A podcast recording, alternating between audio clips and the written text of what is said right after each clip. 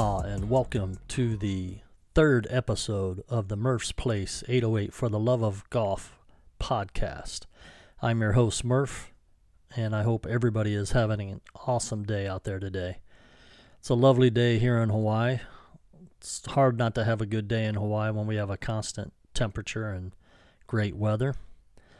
It is 10th or 11th day of our second lockdown of COVID, so there are a lot of golf courses. Matter of fact, the majority of them are closed still. Uh, I was able to get to play uh, Mamala Bay on Friday. The military courses, there's a couple of them that are still open um, since they're on the bases and they fall under federal and not state guidelines. So, as of right now, they are staying open. However, it is nearly impossible to get a tee time the tee time sheet is filled up for the next two weeks, but we were lucky enough that a group, a buddy, a couple buddies of mine got a tee time for Wednesday, so we're going to play Wednesday.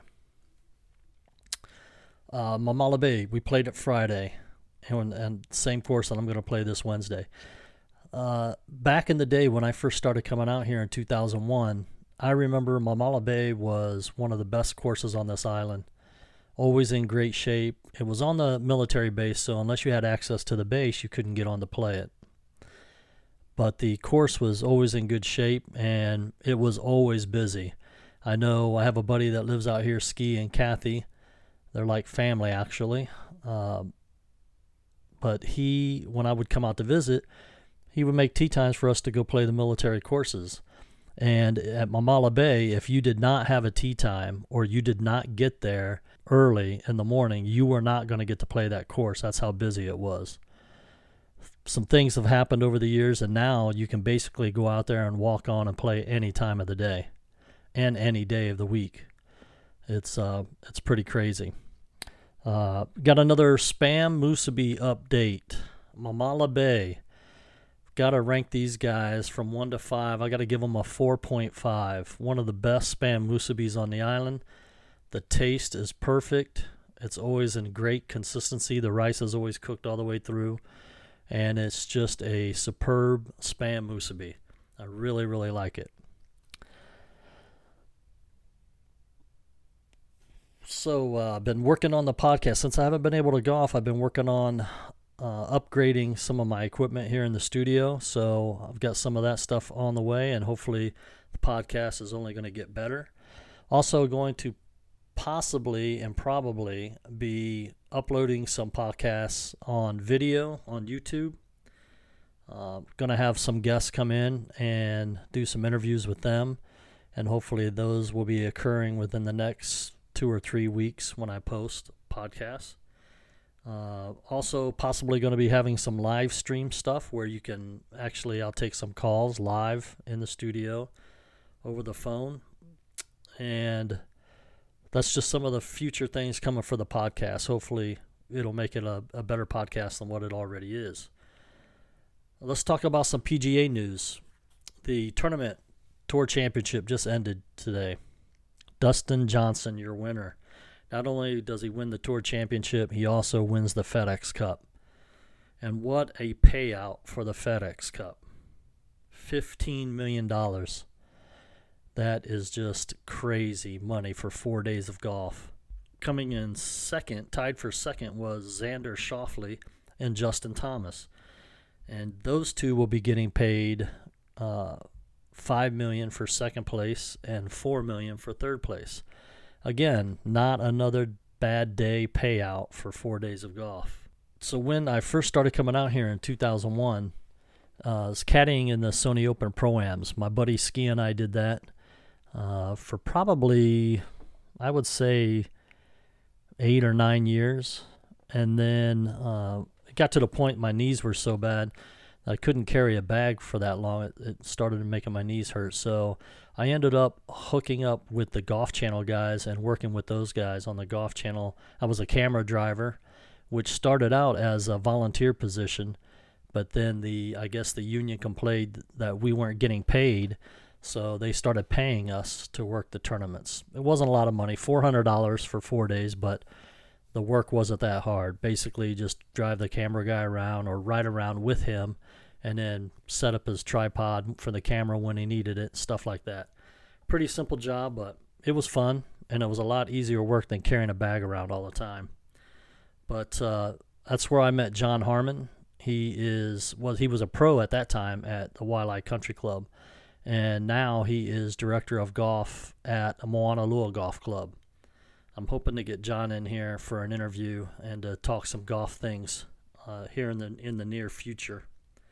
Um, when I did caddy at the uh, Sony Open, uh, there were a lot of pros. The majority of the pros were really nice, really approachable. It's kind of a little different over here. I mean, we do get a large crowd here, but it's not like on the mainland. And so a lot of the pros are really approachable. You can talk to them. They'll take pictures with you. I mean, they're just a good time when they're over here.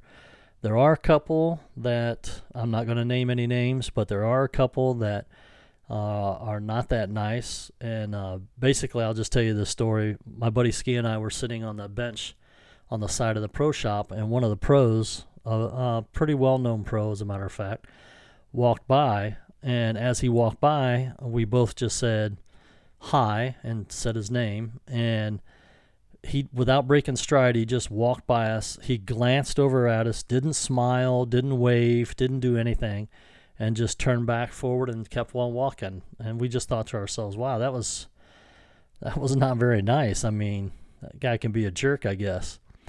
But it is a, a, the tournament over here is really a good time and the players are more a little more relaxed i think this year cameron smith won the tournament and we did have a really good field this past year in january when they were all over here and the sony is basically the first major tournament of the year i shouldn't say first major it's not a major it's the first full field tournament uh, they go to maui uh, one of our neighbor islands for the Tournament of Champions. Anybody that won a tournament the year before, they play this tournament on Maui.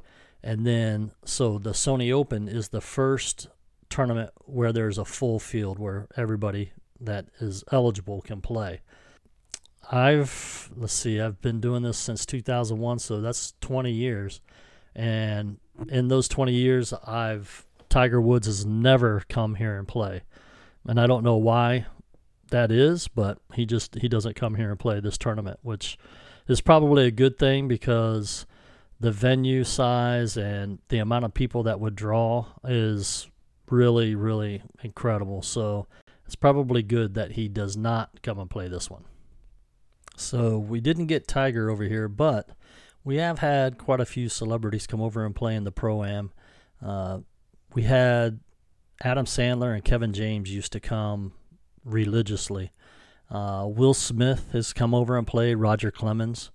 Uh, funny story about Adam Sandler. My buddy Ski and I were walking around waiting to um, carry our bag on our for our tee time for the guys that we were caddying for, and so we were just walking around watching watching some players play, and we came upon a group. Jim Furyk was the pro in the group, and they were playing, and we're standing there watching them tee off, and as we're standing there, here comes Adam Sandler and a couple of other guys. So he came up and started talking to us. We introduced ourselves to him, and he said that he had bets with those guys that were with Jim Furyk. They were movie producers that he worked with, and then he had the threesome that he was playing with. They were some more producers, and they had a bet with those guys who was going to shoot the lowest score. So stood there talking for a little bit, and then we walked away and started heading back up to the caddy shack and to get our bags. And we're talking along the way, and I just told him, I said, you know how cool it would be if we got to caddy in his group, how fun that would be. And he was like, "Yeah, yeah, that would be that would be all right." So we get back up to the caddy shack, and we're standing around. And so what they would do is they call like ten guys, and they take them over to the pro shop. And as amateurs would come in, and sign in, if they didn't have a caddy, they would have one of us caddy for them. So I go. They call my name. I go over there, and they give me my guy. His name was Rob Moore, And so I get a pairing sheet, and I'm just looking through the pairing sheet to see who our pro is. And so I'm going down, and I, I find our foursome, and uh, John Cook, Cookie was our uh, pro, and John Cook is a former Buckeye. And being from Ohio, I was pretty jacked up that he was going to be our pro. So I'm looking through the list of names Rob Moore, and then there was a Dave guy, and another guy, and then Adam Sandler. I could not believe it. Adam Sandler was going to be in the group that I was caddying for. And so my guy wants to putt. So we go up on the putting green, and I'm standing there, and I see my buddy Ski walk by, and he's carrying this big bag. And I call him over. I'm like waving, Ski, come here, come here. And he sees me, and he had already known. And he just he waved me off. He's like, I know, I know, I know that he he knew that I was going to be in Adam Sandler's group. So that was an awesome time, and it was a great time uh, caddying in that group. I mean, and Adam's not a bad player. He's actually a pretty decent stick. But it was funny because he would get ready to tee off, and one of the, one of the people in the crowd would would say, uh, "Hit it like Happy Gilmore," wanting him to run up and hit the ball, and he was he would just be like, "Yo, you want me to kill somebody?" And uh, he hit a he'd hit a drive, and he, like I said, he was he's a pretty decent player, so he'd hit his drive and it'd be down there pretty good, and then somebody in the crowd would go, "Not bad for a hockey player." So it it was uh, I had an enjoyable time throughout the years caddying, and I, I was fortunate enough to caddy for a gentleman one year, and uh, he was a Waialae member and a, a, pretty good player, and uh, I had the opportunity to caddy for him, and I told him I said, "Hey, when we got done." I come out here every year in January for this tournament, and if you don't mind, I'd like to caddy for you. You're a you're a good player, and and uh, I enjoy I enjoy caddying for you. And he was like, sure, just give me your phone number. So I give him my phone number, and so every January he would call me and say, hey, you coming out? And I'm like, yep, I'll be there. And so he would he would he's usually out of town on business, um, and then he would come in on like on a Sunday and play a uh, play a nine hole practice round on Sunday, and then we'd play the the uh, pro am on Monday, and it was a great time. One of the nicest guys I've ever met on the island. Also, uh, when I was caddying early, probably it was about the third or fourth, fourth or yeah, third or fourth year that I caddied. Um, one of the caddies I became friends with, local guy here, was uh, I was working with him and another cameraman um, named Kenny Walsh, and he asked me if I had Pat was his name. He asked me if I had ever um, met a Olympic medal winner before, and I said no. And he goes, "Yeah, you have." And I said, "What are you talking about?" And he pointed to Kenny, who's the camera guy that I was working with that that uh, tournament. And I worked with Kenny several tournaments after that. He was a great, great, another great guy. But he, uh, I, I ended up coming back and googling him and finding out that uh, he swam for Michigan State and swam in the Olympics with Mark Spitz, and he won a medal, a couple of medals I think in that Olympics, and then he won several Pan Am, Pan American Game medals. Um, throughout his career. So another great guy lives here on Oahu, but he's a super great guy, and I enjoyed my time working with him. This podcast is brought to you by Smart Boy Studios, the best studio and artist collective out of the state of Ohio. Smart Boy Studios provides recording, mixing, and mastering services, as well as any other audio post production you need. Whether you're looking to put out a new single, put together an audio book for your bestseller, or make your podcast the best it can be, visit www.smartboystudios.com today. DeCasso, an artist on Smart Boy Entertainment, just dropped his new album, Suburban King The Story of Westerly Drive.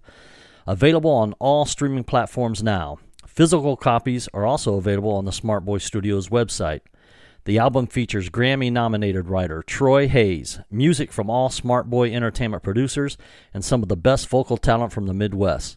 Suburban King tells the story of DeCasso's youth, moving from the inner city to a suburban neighborhood, and the trials and tribulations of adolescence, racism, and adapting to a new environment.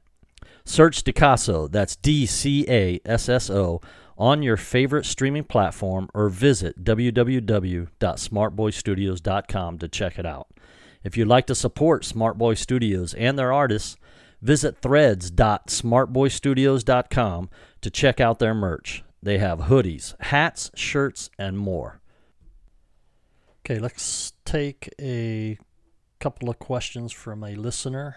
Rain asks, What are the most common etiquette mistakes you see on course? Things that you have seen irritate other experienced golfers or yourself?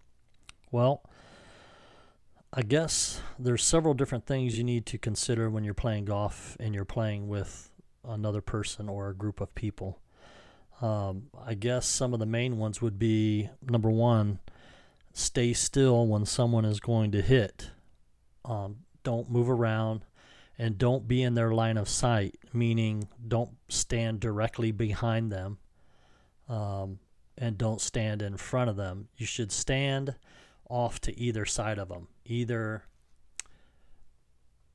on their backside where they can't see you or on the other side directly across from them. So you're not in their peripheral view, some things like that bother some golfers not all but it does that's one of the main etiquette things you need to consider. Uh, another thing is uh, don't make any noise you know opening or closing your glove um, hitting something in the cart getting clubs in and out of your bag talking um, that's another big one. Uh, when you're playing and you hit a shot in the fairway, fill your divot with sand. If there's a divot, if you left a divot, fill it with sand so the next person that hits his shot in the fairway doesn't get penalized by hitting into a divot. At least he's on a little bit of sand, which he can get a, a, a decent shot out of.